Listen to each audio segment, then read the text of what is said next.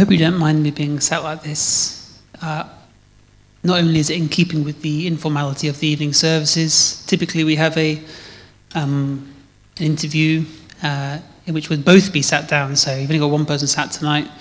Also makes me feel more relaxed and less nervous about speaking before you all. So um, yeah, I hope it's okay. You can all be as relaxed as I am. I love stories. Uh, since I was little, I've always found myself captivated by the art of a story, whether that's in TV, uh, on films, uh, in books, music, art, whatever it might be. Um, there is something in the ability of a good story to transport me to another world, to offer me a fresh, different perspective. I remember enjoying stories when I was young. Um, I think actually, probably, I've grown um, more interested in the perspectives offered by stories throughout my life. Um, and well, you can ask Emily, I eat up books and stories, interviews, whatever it might be, just trying to learn more and more from different people. Currently, um, I'm reading this book. It's called Chernobyl Prayer by Svetlana Alexievich. Uh, she won the Nobel Prize for Literature, um, and she's developed a, a, style of writing which I think it's described in here as uh, a psychobiography of a nation, which uh, I, I, don't know, it makes me so excited to think about actually what she's capturing is uh, the history of what people were thinking in communities, particularly for her, people that are affected by um, severe trauma. So, this is a book about the lives uh, and the testimonies of people affected by the Chernobyl nuclear accident in 1986. I'm sure many of you will remember the scenes quite vividly. Um, I wasn't alive at the time, and media coverage has been, until actually very recently, there was a TV series about it. Um, media coverage has been relatively quiet on it. Um, so for me, this is almost like new, fresh pictures coming to me. Um, and the book offers a spectrum of responses of people, families that were torn apart, people that have lost others, people that have lost their homes, their work. What strikes me the most is that as a reader, I'm confronted with the thoughts and feelings of those who were there. Only they could have that information to share. They had to have been through it to offer insight into what it's like to have suffered at the hands of an invisible enemy, to try and reconcile what life looks like after a nuclear catastrophe. So I love stories because they offer insight into minds and experiences of others. So when we decided to look at the parables, uh, we've got a little series on at the moment at, the, uh, at Resound on the parables. I was excited by the opportunity to look at the stories that Jesus uses to try and teach, the insight into his thoughts that the parables give to the mind of God, but also the perspectives of those who will be teaching us on them in uh, shared one. We've had Angela, James has shared. Um, different people reading different ways into these stories as well as exposing what Jesus has through them. So this evening we're going to be looking at the parable of the sower, potentially one of the more common, commonly known, better known parables. Um, and the challenge for me is to not only reaffirm that which you'll already know of the parable, its heart and its meaning, but to offer fresh ideas and perspectives through it. Um, if I couldn't bring anything new to the table this evening, there'd be no point in me speaking. So we're going to get stuck in. Feel free to read along if you've got a Bible with you, but I thought um, a fresh take on it might be to watch a short video which tells us a story. Um, so I apologise to the young people who've already seen this, but um, we're going to watch a little video which tells us the story of the parable of the sower. One day, a farmer went out to sow some seeds. As he walked along, he threw the seeds wherever he went.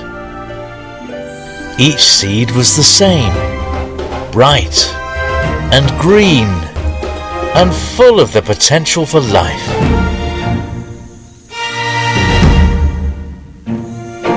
Some of the seeds fell on stony ground there was nowhere for their roots to grow.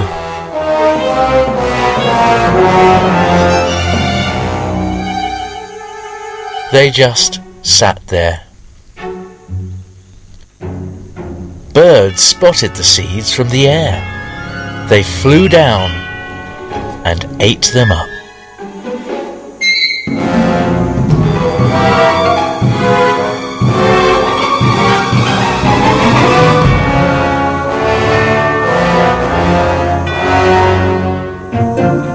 Some seeds fell on rocky places where there wasn't much soil. They quickly grew at first, but the soil was shallow. And when the sun came up, they withered and died because they had no root.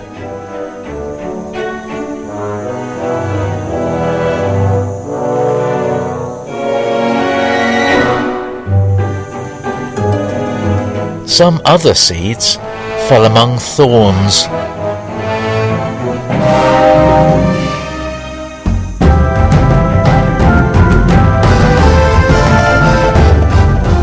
The seeds started to grow, but the thorns grew bigger and they choked the new plants, so they didn't produce any crop. They just disappeared.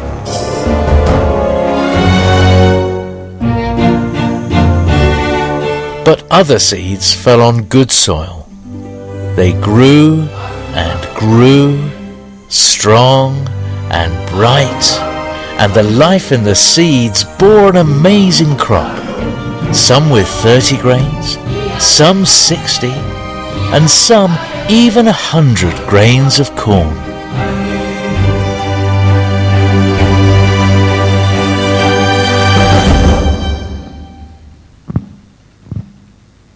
We've got the gift of hindsight.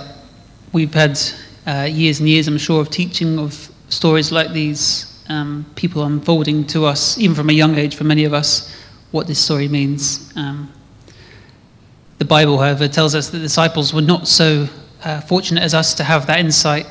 It's one of the examples where we get to see some of the ineptitude of the disciples, um, maybe their normalness or averageness. Um, and after this story is told, they, they question what it means. They ask Jesus, just, can you just tell us in even clearer language? Um, and so he does. So if we read now from Matthew 13, 18 to 23, we find the explanation for this story. It says this Hear then the parable of the sower. When anyone hears the word of the kingdom and does not understand it, the evil one comes and snatches away what is sown in the heart. This is what was sown on the path. As for what was sown on rocky ground, this is the one who hears the word and immediately receives it with joy. Yet such a person has no root, but endures only for a while. And when trouble or persecution arises on account of the word, that person immediately falls away. As for what was sown among thorns, this is the one who hears the word, but the cares of the world and the lure of wealth choke the word, and it yields nothing. As for what was sown on good soil, this is the one who hears the word and understands it, who indeed bears fruit and yields, in one case a hundredfold, in another sixty, and in another thirty. This reading is fairly self explanatory, uh, in that it is literally an uh, explanation. And as we go into a time of prayer response later, we've got some prayer uh, stations around the room. These um, will be reflecting this reading and this uh, explanation from Jesus of the story. But for now, I want to ask you where do you find yourself in this story? Do you feel like at the moment you're on rocky ground, rootless and vulnerable? Perhaps you feel like you're among thorns Life's pretty thorny. Uh, it's all too easy to get entangled with the stresses and pressures of life. They can prevent our growth. And that's what lies for me at the heart of this parable. If we are the seeds, our purpose is growth. Seeds are meant to be planted, they're meant to grow into plants. It's what we're made for growing in faith and growing in relationship with God. Now, it occurs to me the seed is meant for the good soil Yet the sower doesn't just place the seeds in the good soil. I, I don't know why that is, really. But with that question, we have the opportunity to gain the perspective of the sower. Does the sower scatter seeds randomly with no care or thought? Maybe it's not actually about the sowing itself, but the story can reflect the fact that people find themselves in different circumstances in life. Some are born into rocky places, others into good soil. So, does this mean that some people are more predisposed to receive the word of God than others? Well, thankfully, the Bible has more to say in this area and can offer us some assistance here. One of my New Year's resolutions uh, was to read more. Uh, so, at the start of the year, I sat down and began to study the book of Job, uh, which is my favorite book of the Bible.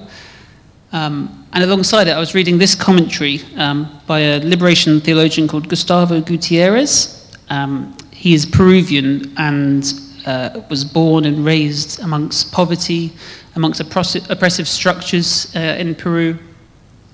And so his insight into the nature of suffering really opened up some of what was being taught in the book of Job. In fact, one of the key points of the book of Job uh, that stood out to me this time round comes from Job 36:15, which reads, he delivers the afflicted by their affliction. He being God. God delivers the afflicted by their affliction. Seemed uh, contradictory to me at first, but upon thinking further, and as uh, Gutierrez unpacks it in this book, it became clearer how God uses our struggles and our trials to draw us closer to God's self. This point and this reading is then echoed in a passage uh, of Jesus' own teaching. If we turn to Matthew 19, 16 to 30, uh, there's a story which, again, may be familiar to some of you, which looks at the opposite end of the spectrum. So, Matthew 19, 16. Then someone came to Jesus and said, Teacher, what good deed must I do to have eternal life? And he said to him, why do you ask me about what is good? There is only one who is good. If you wish to enter into life, keep the commandments. He said to Jesus, Which ones? And he said, You shall not murder, you shall not commit adultery, you shall not steal, you shall not bear false witness, honor your father and mother. Also, you shall love your neighbor as yourself. The young man said to him, I've kept all of these. What do I lack? Jesus said to him, If you wish to be perfect, Go, sell your possessions and give the money to the poor, and you will have treasure in heaven. Then come, follow me. When the young man heard these words, he went away grieving, for he had many possessions. Then Jesus said to his disciples, Truly I tell you, it will be hard for a rich person to enter the kingdom of heaven. Again, I tell you, it is easier for a camel to go through the eye of a needle than for someone who is rich to enter the kingdom of God. When the disciples heard this, they were greatly astounded and said, Then who can be saved? But Jesus looked at them and said, For mortals it is impossible, but for God all things are possible. Then Peter said in reply, Look, we have left everything and followed you. What then will we have? Jesus said to them, Truly I tell you, at the renewal of all things, when the Son of Man is seated on the throne of his glory, you who have followed me will also sit on twelve thrones, judging the twelve tribes of Israel. And everyone who has left houses or brothers or sisters, or father or mother, or children or fields, for my name's sake, will receive a hundredfold and will inherit eternal life. But many who were first will be last, and the last will be first. So we get the impression through these biblical texts that it is more difficult for some to receive the kingdom of God, the word of God, than others. And actually, it's potentially the opposite way around to what we might have thought. As we think then of the sower, let it be a reminder to us that we don't all start in the same place when it comes to relationship with God. We talk quite a lot about our individual journeys with God, what those look like, and would be foolish to think that there was uniformity in those. No two journeys look the same. we may start in different places. The different grounds in this parable uh, show a picture which is wonderful, if not a little cruel, that of the apparent randomness by which we find ourselves in our circumstances starting out in life. I did nothing to be brought into a family with Christian parents who were supportive and encouraging to me, nor did the child born into a broken home do anything to deserve or to warrant that. We must remember those who fall into rocky or thorny soil. One final perspective I want to consider is that of an onlooker. Perhaps a gardener might be um, a more useful position if you want the specifics, given the scenery of the story. To what extent can we look after the land on which the seeds are scattered? I've been reading through a book, I haven't got it with me actually, but I've been reading through a book by Ruth Valerio called Saying Yes to Life. It's actually the Archbishop of Canterbury's 2020 book for Lent. Um, I recommend it, it's very interesting so far. Um, and she speaks a lot about environmental concern. She, she's working through the seven days of creation, looking at what each one teaches us about God's nature and about our nature, but also the environmental issues that are related to those. Uh, for example, lack of water for many in the world, uh, the environmental cost of producing light that we use. And each day as I read, I'm reminded that we are called to care for the planet, for the incredible world that God has given to us. but if we you might have to go with me a little bit here. It's quite, quite, abstract, but you've got it in you.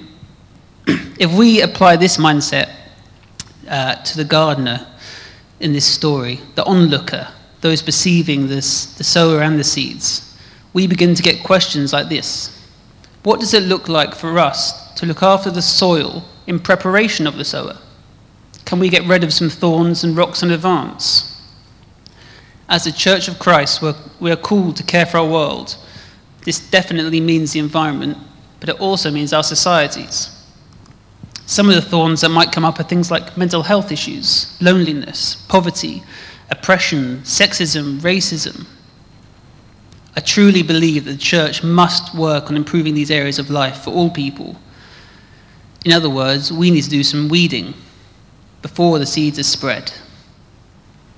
Then perhaps we remove some barriers which might prevent people from receiving the word and kingdom of God. So, as I mentioned earlier, uh, we're going to go now into a time of response through prayer and contemplation. Um, there are four tables around the room, the first of which focuses on the path that the seeds are sowed on. Second is the rocky ground, rocky soil.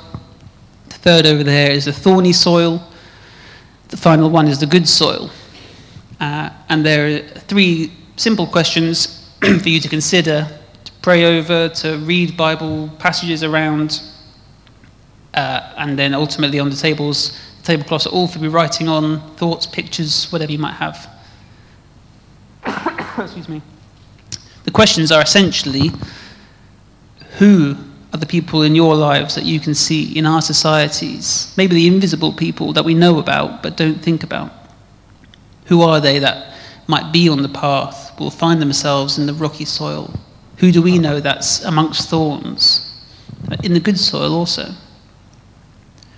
Second one is what does it feel like to see this happening? What does it feel like for you as an individual to see another caught up in the thorns? What does it feel like for yourself to be caught in the thorns if you've experienced that? The final question is what can we do to help? If we take that last bit of perspective about looking over these fields, acting as a gardener, preparing the soil, what can we do to help in our societies, our communities, our families, our workplaces? How can we prepare the way for the sower to prevent barriers to enable people to reach the kingdom of God, to have access to it.